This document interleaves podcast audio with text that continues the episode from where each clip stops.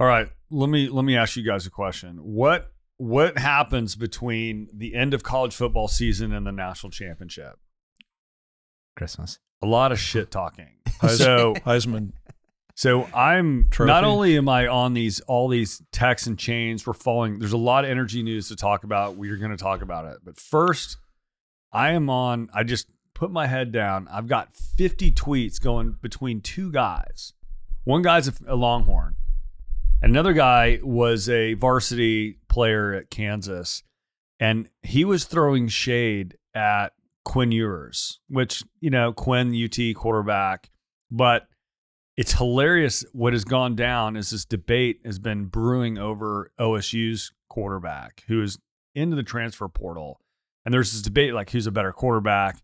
If you guys don't know, it's Kyle McCord versus Quinn Ewers. It's great. I love when we have nothing else to do and we talk energy and we talk college football, and it's all about guys that sit on couches and we complain and we talk shit about guys that are playing in the real field. Well, it's kind of crazy. But the biggest sports news of the weekend in this fun period for you was what?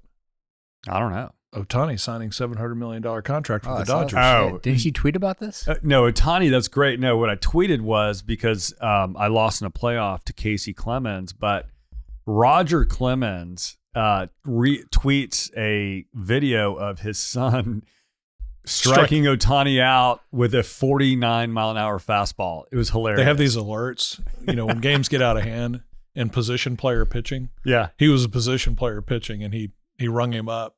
49 or 94? No, 49. I think he just threw it was a slow curveball. Yeah. And just dotted the outside of the plate, and he got rung up. So it was pretty funny. All right. A lot of news, boys. Yeah. We had some big news today. It's funny because we had our PR public announcement of Digital Wildcatters $2.5 million raise. And I had this planned out for a couple of weeks and then saw the Oxy news. And I was like, God damn it. Oxy's stealing my thunder here. So, Mark, what happened with Oxy? Well, the long-awaited announcement, I guess, came out. Oxy announced this morning that they were buying Crown Rock, a Midland Basin private producer, which is part of the Lime Rock Partners portfolio, for enterprise value of $12 billion. It's $1.2 billion in debt, $10.8 billion in equity. On top of that, there's going to be, or in the equity component, there's going to be an additional raise of, I think, $1.7 billion of that. And so $9.1 billion of cash plus cash from proceeds from an equity issuance. So, let me back up. $9.1 billion in cash, and then there's an equity component of $1.7 billion that makes up the equity, and then $1.2 billion assumption of debt. So puts it right at $12 billion, which I think is on the more robust or richer side of what was expected. I remember, I don't want to put words in his mouth. I remember Dan Pickering tweeting about when the rumors were out that the talk was somewhere in the $12 to $13 billion range, that they better have a good explanation for that. Mm-hmm. And so at the very top of the announcement talks about the immediate and significant accretion of free cash flow on the order of 25%, $1 billion in year one. And it looks like the operative price deck is somewhere between 65 and 75. I listened to a bit of the intro to the call this morning, but got sidetracked on. Yeah, but what about the synergies? It's always about synergies, bro. Vicky did say we welcome all qualifying Crown Rock employees to the Oxy organization. I want to give a shout out to Aubrey K, my good friend Aubrey K over on Twitter, because November 29th, Kirk's over here throwing up the horns for you. So we'll put up the tweet. But some journalist had tweeted another scoop hitting Wall Street Journal. Occidental Petroleum is in talks to buy closely held Permian producer Crown Rock. That was back on November 29th. And, actually, I think Aubrey might have done this before that, but he retweeted it, said the plane don't lie, and was tracking Oxy's plane flying up to Omaha, Nebraska, to old Warren Buffett. And so Aubrey always likes to joke that he uses his landman skills hunting people down. Dude, he did. I mean, he posted that. Yeah. So shout out to Aubrey. November 29th. Kind of crazy, man. You can be getting all this good. So oil M&A. So Crown Rock has been around in the Lime Rock portfolio for, I think, an unconventionally long period of time. 2007 is the genesis of Crown Rock. I think Lime Rock has been unique over the course of its ownership, and this is in consultation with our traveling partner, Chuck, who is our resident private equity landscape and relationship expert. But, you know, over the course of time, they've done some very creative things to... Are we just not recording with Chuck for a month? I just realized that. No, we're not. I mean, we've kind of said like Chuck. We could definitely call in if you wanted to, but we're just not doing it. I mean, let's be honest. I know the rumors are going to hit. We asked Chuck to take a break. We might welcome him back, but right now Chuck needs to take a break. He went off to Europe. Hey, real quick. I know you're like on a really important point, but I didn't give Aubrey his full props because he actually posted it November 2nd. Dude, Aubrey K is, he's one of my favorite guys. A month and a half ago, and he said, smells like an Oxy acquisition, and it shows plane traveling between Houston, Omaha, and Midland. He posted that a month and a half ago. We need to get him on the show, bro. We do. No pun intended. That's the preferred route, if you remember the Anadarko transaction and the big preferred way. You got to kiss the ring in Omaha, right? So, you know, I think the unique profile and timeline of Lime Rock's ownership of Crown Rock and the ability for them over time to do creative things to provide liquidity along the way to their LP speaks really to the company building aspect of the Crown Rock story, which is, I think, increasingly unique in the world of upstream private equity. I mean, think back to 2007. We've been through a couple of times since then. And so, you know, credit to those guys for getting this deal done and a lot of cash. I mean, I want to unpack this a little bit, but first of all, thank you, David Blackman. I follow him on Substack. He always is writing great stuff, but he posted a letter from Andrew Dittmar, Senior Vice President at Enverus Intelligence, who wrote, because you said earlier, like, you better have some justification when you're paying $50,000 an acre. And quote, this is from the letter, another motivator driving this latest wave of deals from the buyer's perspective is a sense of urgency to secure shares of what is perceived to be the last tranche of the Permian region's highest quality drilling prospects. Quote, EIR calculates there is only about 6 years of the highest quality inventory capable of generating a 10% return at a $45 oil price, left at current drilling rates, and over 70% of it is in the Permian. End quote. With no new shale plays on the horizon, global opportunities shrinking, the Permian also leads in potential for finding new resource as drillers test additional benches of the region's stacked pay. What do you think about that? I mean, that is, to me, the justification for Oxy jumping in. What say you, Mark? You're the man on this. Yeah, I do think the fear of the music stopping without a chair is part of the dynamic here. And so, you know, this is clearly a scale up in the Midland Basin. How much of that is left in scale with any kind of contiguous nature to the acreage? 1,700 plus development locations, I think. They characterize 1,250 of those as development ready at $60 or below, which kind of made me raise my eyebrow. We're talking about $60 break evens as a threshold. Now, a number of those 750 below, I believe 40 or 45. So you start to break that down. What about the 500 in between that lower bar of break even to $60 WTI? We're having to look at things that and the way Oxy characterizes it, this moves to the upper tier of their portfolio. And so if $60 is coming into the conversation as a break-even threshold, then I think that's different than some of the talk that we've heard recently around other deals, because the view is the productivity, the cost efficiency, et cetera, the economics around a high-graded Permian Basin, particularly in the Midland Basin, break-evens are generally accepted to be down, certainly much lower than 60 in the 40s and the 30s. I mean, my dad was born in the Permian. So, I mean, the Permian Basin, Midland has been, and the Permian Basin at all, has been this like hilarious, incredibly most important place in the world, especially for the United States. World War II. But there's also times where Midland's been a piece of shit and no one wanted to be there. Oil prices sucked and everyone's trying to get the hell out of there. What's going to happen over the next few decades in the Midland? Because right now we're saying Midland's the most important dirt in the world right now. You've got, Exxon, you've got Chevron. Everyone's jumping in, not Chevron, but Exxon. Oxy's now jumping in. What do you think over there?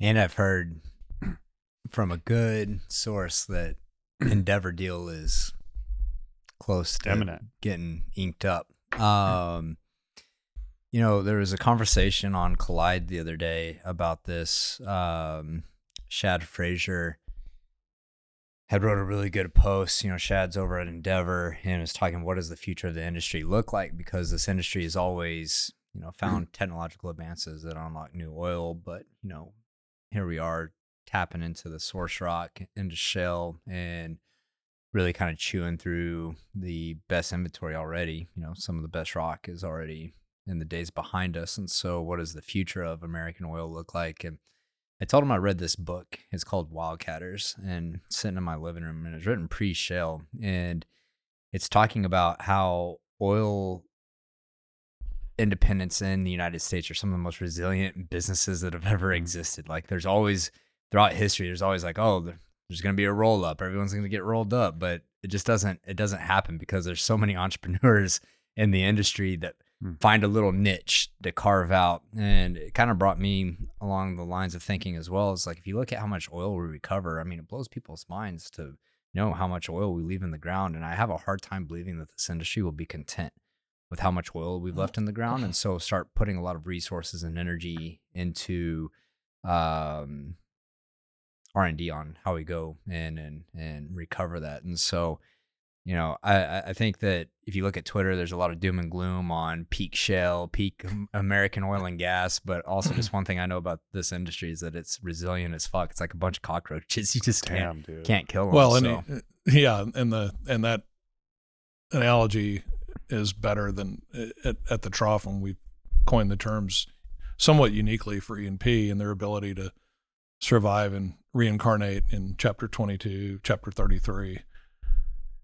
Bankruptcies, that you can't kill them is no matter what. I mean, if you're an idiot and treat some of our audiences, they just don't know, which I'm one of them. I see a couple things. I see oil prices right now around $70 or so. I see this as a number one, almost an all cash deal. So if I'm an independent in the Midland and Permian, am I thinking, shit, dude, I want cash, number one. Secondly, they're paying $50,000 plus per acre. This is skyrocket. This is not $100 oil prices. This is $70, let's say, but the per acre is huge. What does that say? And if you're an independent right now, are you thinking, shit, it's time for me to sell? Or do you think it's going to go up? Paying a premium for near-term cash flow, and comes out on a metric that I think is less primary to the acquisition conversation. I think it also speaks to how urgent things have gotten for the buyers that are out there. But why is it urgent? What is the sense of urgency now?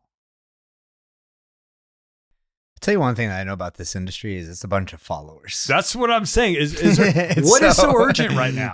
It's like, oh, Exxon's making deals. It always comes in.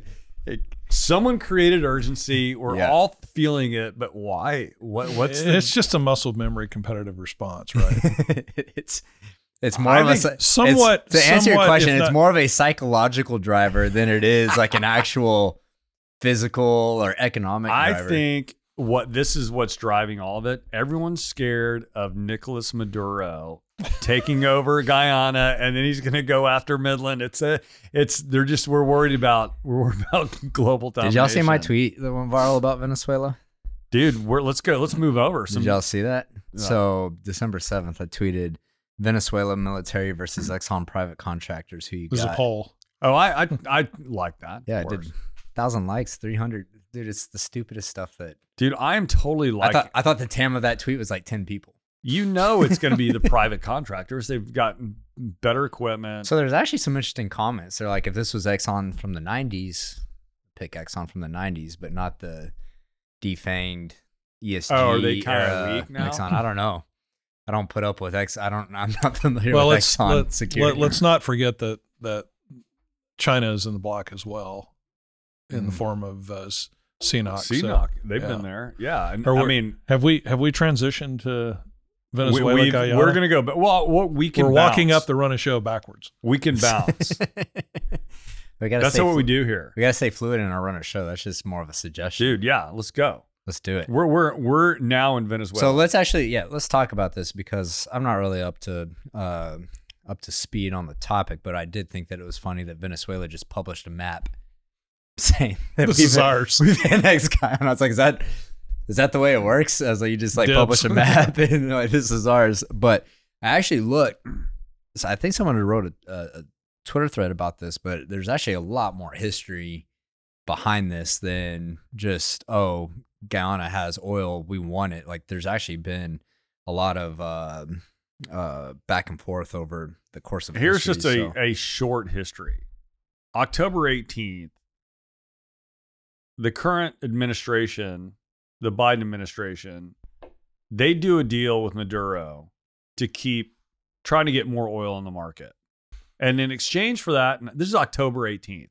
In exchange for that, they're saying like Maduro needs to have like fair elections. So fast forward a few weeks, December 3rd, Maduro claims victory in a national referendum, saying that he has overwhelming support. Now, supposedly only 12% of the registered voters turned out.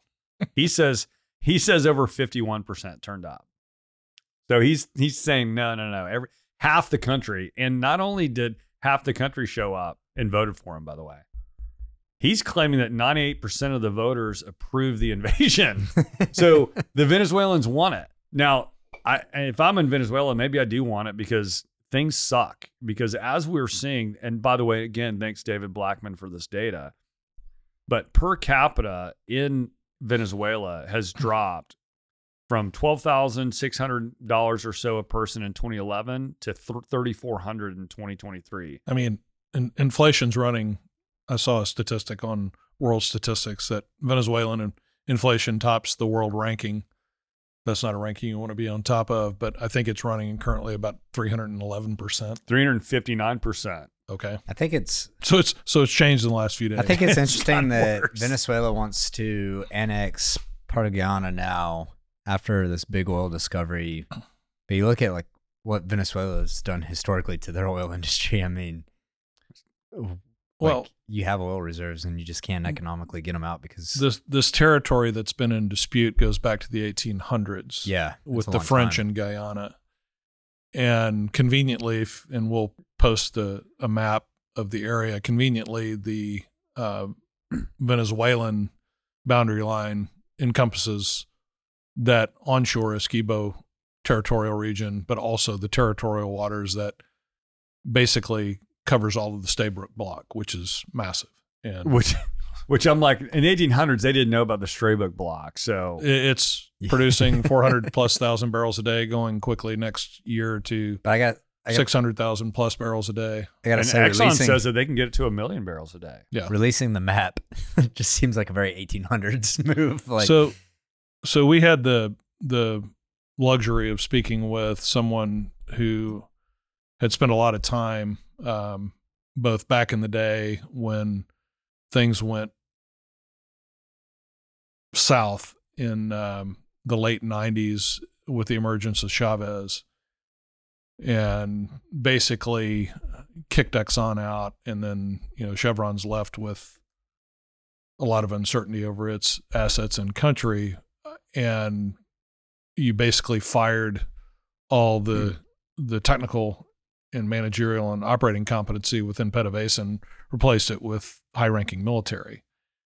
Now you've seen what's happened over the last 25 years. This all started 97, 98. I think Chavez attempted a coup in 97, was successful in 98, and then from that point we've seen nothing but a spiral. This latest easing of sanctions is a bit of a glimmer of hope, but immediately upon the heels of that, as we saw, Maduro's out laying claim to the territory that includes Stabroek, and also behaving very aggressively as regards the long-running dispute over the disputed territory of Skibo. So what's motivating this? It's as you pointed out with some of those statistics on per capita GDP, what's happened with we talked about it a few shows ago, the auction ultimately of Citgo, which will leave Venezuela with nothing because those proceeds will be used to satisfy in part their huge and very debt obligations. Mm-hmm. And certainly Maduro sees this as an opportunity to be aggressive and reach out and grab some cash flow for himself. Mm-hmm. And I think from a populist standpoint, the support for that to help the suffering people of Venezuela is probably something that shouldn't really surprise anyone. And so you're facing a fairly complex set of dynamics too. We mentioned that CNOOC's in the block, and I think during the period of the most severe sanctions of Venezuelan export, CNOOC has been one stalwart customer, and I think the Chinese would probably step in the middle of this, and if they haven't already, and reminded the Venezuelans and Maduro of that very fact. Chinese have been big buyers of Venezuela. I know this has the whole exports reading of there's big states behind this. I mean, I wouldn't be surprised if China wasn't pushing from both sides. Maybe not, but there's so much oil at stake here. Yeah. You know, what's interesting is I was reading, and it seems Brazil is on Guyana's side. So you have United States, Brazil, which I don't understand. I don't know what Brazil's political motivation is for picking either Guyana or Venezuela. But yeah, I imagine that it's not just some simple dispute. I'm sure that there's other players that are. I mean, Maduro's more friendly to Russia and China than, and we have had sanctions, pretty tough sanctions against Venezuela. So in some ways, if Venezuela gets anything in this dispute, it seems like the Russians or the Chinese will come up on top. So it's definitely, and CNOOC has a position there on the Guyana side, but this is interesting to see how this plays out, and it's definitely going to be political. There's a lot of, did y'all see Argentina's new president election? He already cut like nine ministries. Yeah, he said that he's on the ball. Said, I saw a quote that essentially he's promising economic shock treatment to the country, and so just a lot of movement down in South America. I wonder what he's doing. What's going to happen with the contracts down in Argentina's regions? Yeah, I have no idea. I figured there's got to be some implications for that. It seems like a pretty big deal. So I'm sure that we'll be talking about South America for the near future on this show. Yeah, love it. Should we go down there and do some inspections? Dude, absolutely. You know what's funny is, like, back in 2018, this consultant hit me up to help consult on Venezuela, especially around oil and gas technology and Bitcoin mining. And I was like, dog, and he was talking about the new regime coming in. He's like, if this regime wins, they're all American educated, went to Harvard. He's like, it's an opportunity. He's like, I want to figure out how we revitalize the oil and gas industry. And back then I was just like, dude, I'm way over my head here. I'm like, you're talking to the wrong guy. It's like, I don't know anything about helping third world nations revitalize the oil and gas industry. So we've talked about Midland and the frenzy. We talked about Venezuela, Guyana, which is all over oil. And the last part of that you mentioned, it's going to be political. I guess our next topic moves squarely into the realm of politics. Yeah, let's go right. Let's go across the pond to the desert and talk about COP28. What are the remnants, Mark, from COP28? What can we say about it? Well, it hasn't already been said. It kicked off with the IEA declaring that this was a moment of truth for the oil and gas industry and issuing in its series of very pointed reports, pointing fingers at the oil and gas industry. And then coming into the final week of COP28 was really the meat of the negotiations and trying to get to an agreement whereby there would be a conference of the parties language that would set forth a timeline for the phase down or phase out of fossil fuels explicitly. That didn't make it to the last draft. And so certain of the higher profile and louder voices at COP28 had some words to say about that today. And what was that? Well, 3 hours ago, I mean, when Al Gore, who is completely motivated self-interestedly to kill fossil fuels, his tweet is the best. Or is it an X? What do you call it now? Is it an X? Elon's still trying to. The other day when he had that. Just call it a tweet. When he said, go fuck yourself, he also, in that same talk, said that if anyone could figure out what to call it other than a post, he would be appreciative. This is Al Gore's tweet 3 hours ago. COP28 is now on the verge of complete failure. The world desperately needs to phase out fossil fuels as quickly as possible. But this obsequious draft reads as if OPEC dictated it word for word. It is even worse than many had feared. It is, quote, of the petrostates, by the petrostates, and for the petrostates, end quote. It is deeply offensive to all who have taken this process seriously. You mean all those who are profiting from a fear that was started without science?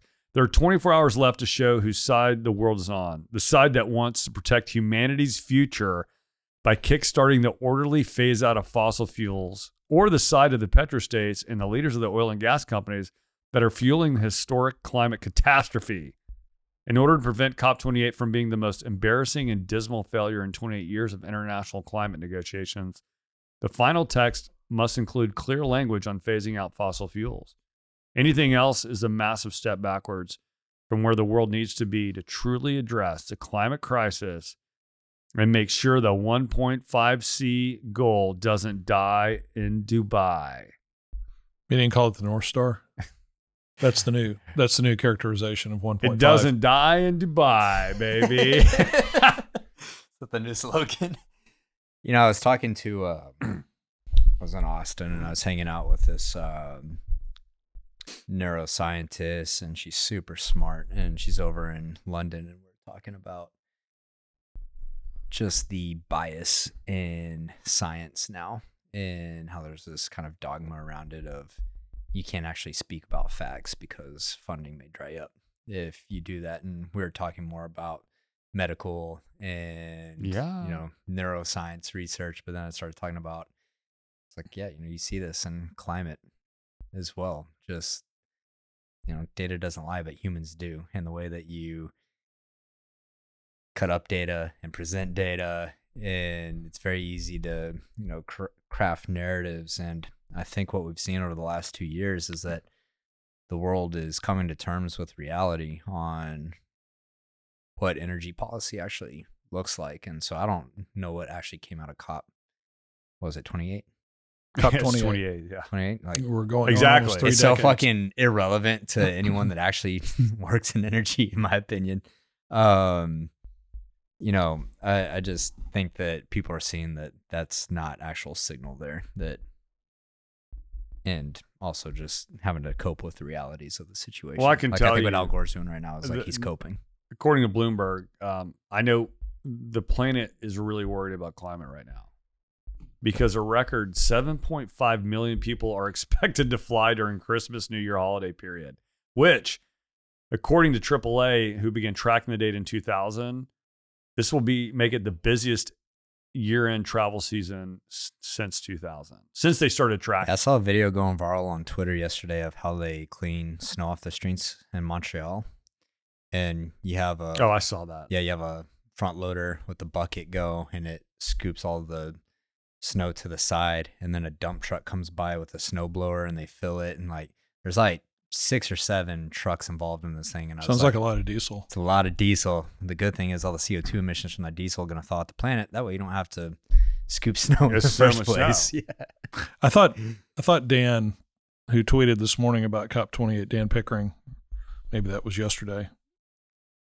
COP28, get a bunch of people together, argue strenuously over fossil fuel limits / language to have a quote-unquote successful summit, and then everyone goes back home and ignores what they just agreed to because it isn't practical or economic in the short term. And I replied to that, there is no long term in politics unless your right. Unless your name is Xi or Putin or Maduro. Mm. And what we're seeing, and bringing Argentina back up, dictatorships that and the Netherlands. In the Netherlands, where people have a voice at the ballot box and in part have expressed through a referendum on what they're facing in accelerated energy transition and ill-advised energy policy, is they're going to vote them out. And so the impasse continues. The other thing that I somewhat chuckle at the headlines, which now take pretty liberal license with claiming that this is what the world wants. Well, there's 70,000 people in Dubai. That's not the world. These are the conference attendees. These are the conference leading voices on both sides of the debate. This is not speaking for the world that is clearly evidenced by some of these election outcomes. And I think 2024 on this issue for the U.S. is going to be very interesting to watch and monitor as well. It seems like the pendulum swung. Oil is following oil. We talk about COP28. We broke the EV story. We were the first to talk about it. What story?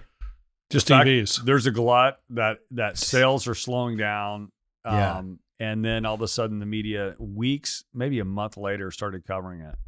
Well, here's some new news. A couple things that are interesting. It's going to get more expensive to buy an EV. So this is just sort of self-fulfilling prophecy here, but the $7,500 discount you get no longer applies starting in next year. To all EVs?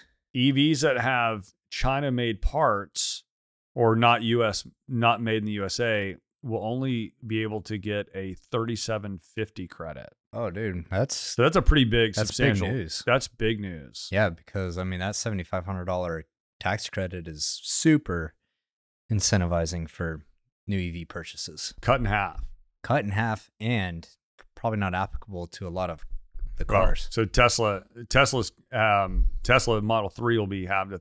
They don't qualify either. So most EVs, I mean, parts not made in China, like that's got to. But China has 90% of the especially battery parts. Battery parts, yeah. That's right. That's crazy. And Tesla's 56.5% market share as of Q3 of this year in the U.S. I don't think market. I personally agree with that approach, to be honest. If you want to get rid of the subsidy, cool. Understand that. But saying any car that uses parts from China, like, I don't think, why would these... I just don't see how that incentivizes manufacturers to say, "Oh, we need to get America." Like they're not going to switch their supply chains, especially around batteries, to the U.S. to capture this. Well, we don't have. I mean, it's going to take years for that infrastructure to even happen. Yeah, as we've talked about lithium mining. I mean, all these things need to years and years and years and years before you're going to be able to do it. And how far are we going to go in the true supply chain, the value chain? Yeah. Of producing, mining, transporting, all the way through. Processing, manufacturing, finishing. assembling? How far are we going to go domestically? It's a global market. Everything is a global market. I mean, we're dependent on other people's supply chains. I mean, we kind of have to understand that.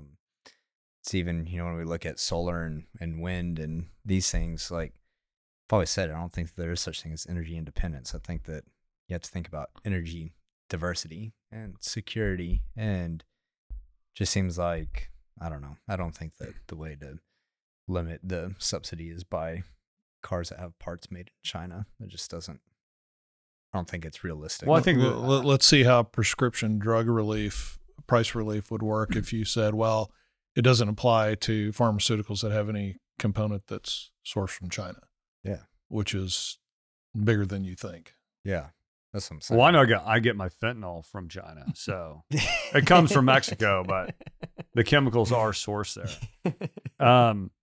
I will Kirk's say this, on a roll. Here's an interesting story that came out of the Washington Post. You know, WAPO is insane anyway, so take it with a grain of salt. But they have analysis that shows, and this came out this morning, that 8 fatal accidents, Tesla accidents, were due to the autopilot feature being turned on when it should not have been accessible. Now they're claiming that this is one of the reasons why EVs aren't being bought. And I don't think any consumer probably thinks about the fatal accidents using autopilot, but this is an interesting story because people are dying because they're trying to use this autopilot feature. It's not completely baked. And one of the reasons why it's being used, like when it's on narrow turns and hills, and I guess software can't see all of that. What do you think? Tell me the story again. You said that these are fatal crashes by fatal people accidents. Using the autonomous driving feature that don't have access to it. Is that what you said? No. 8 fatal accidents with Teslas that had their autopilot feature turned on when it should not have been accessible. I think that's what I'm saying. So it should not have been accessible, but does that mean like? I think I listened to the article, there was actually a news article on it. I think it was more about consumers have the ability to override the system. The manual says you shouldn't do it, but they do it anyway. It makes more sense because when it shouldn't be accessible, I thought they like jailbroke their car or something. Well, that's got access to it, even though they don't have paid access. Well, this is actually an interesting legal discussion because right now, because technology is moving so quickly, the regulators are following industry, which says, hey, we're telling consumers don't do this. If they do it, it's on them. So it's really the legal liability is falling on the operator, and the operators are choosing to use a feature when maybe it's not the greatest idea. Yeah. I can tell you, having used autopilot in my car, I hate it, man. I want the control. Really? It does shit that makes me nervous. I'm like, I need control. And which car? The Porsche. And the Porsche? Yeah. Maybe nervous. I mean, the only autonomous car I rode in was a autonomous Lyft in Las Vegas. And actually, I enjoyed it. There was one time, though, so they had a driver, and then they had a second driver in the passenger seat. And there's one time a car pulled out, taking a left-hand turn in front of us, and the driver had to hit the brake. And I made some comments like, oh no, the car would have caught that. And I was like, I don't think so. I don't think the car would have caught that. So, but I mean, you talk about like, especially like straight highways in Texas, like I'd let it run. That's one thing. Autopilot. For sure. That's the only time when you're not turning. I mean, it's just the number of real time variables. Yeah. That you have to adjust if to you're that, going on that are unique and not. Yeah, I've noticed on not inherently predictable statistically. My existing car, which has all these auto features, when you're kind of going on a highway that splits, it gets confused. It's like, shit, am I going right or am I going left? I don't know where I'm going, and you kind of like get real nervous. Yeah, because the car will fight you until it figures it out. I'm it's not what feature I hate is assisted driving. Like Toyota has it, Chevy has it. Cause you'll be going like 70 down the highway, and like you want to like cross lanes or something, and it like jerks the wheel back. I know. I'm like, what the? I'm like, you're about to flip. Yeah, bro. Like, I feel like I'm about to flip the cars. So I'd rather have full autonomous than assisted. So driving. So let's just take all this back. What is the show about today, which is interesting? From the producers to the consumers, oil has taken back the conch. EVs are struggling. COP28 is in some ways a failure, according to the climate, the pure climate folks. This episode's called Dose of Reality. You've got Midland going big. There's we don't know what if it's irrational exuberance. We don't know what it is, but Midland's pumping more acquisitions, paying premium prices. You've got disputes over oil-rich territories in South America. What's your takeaway? Besides the obvious. And you've got millions of people traveling by air now again. They're not worried about emissions. They want to get places. I would call this episode Dose of Reality. That's what I would name it. That's what Jacob needs to name this episode when it drops. I would call it the intersection between ideology and reality, bordering on a collision or a collide. And we're starting to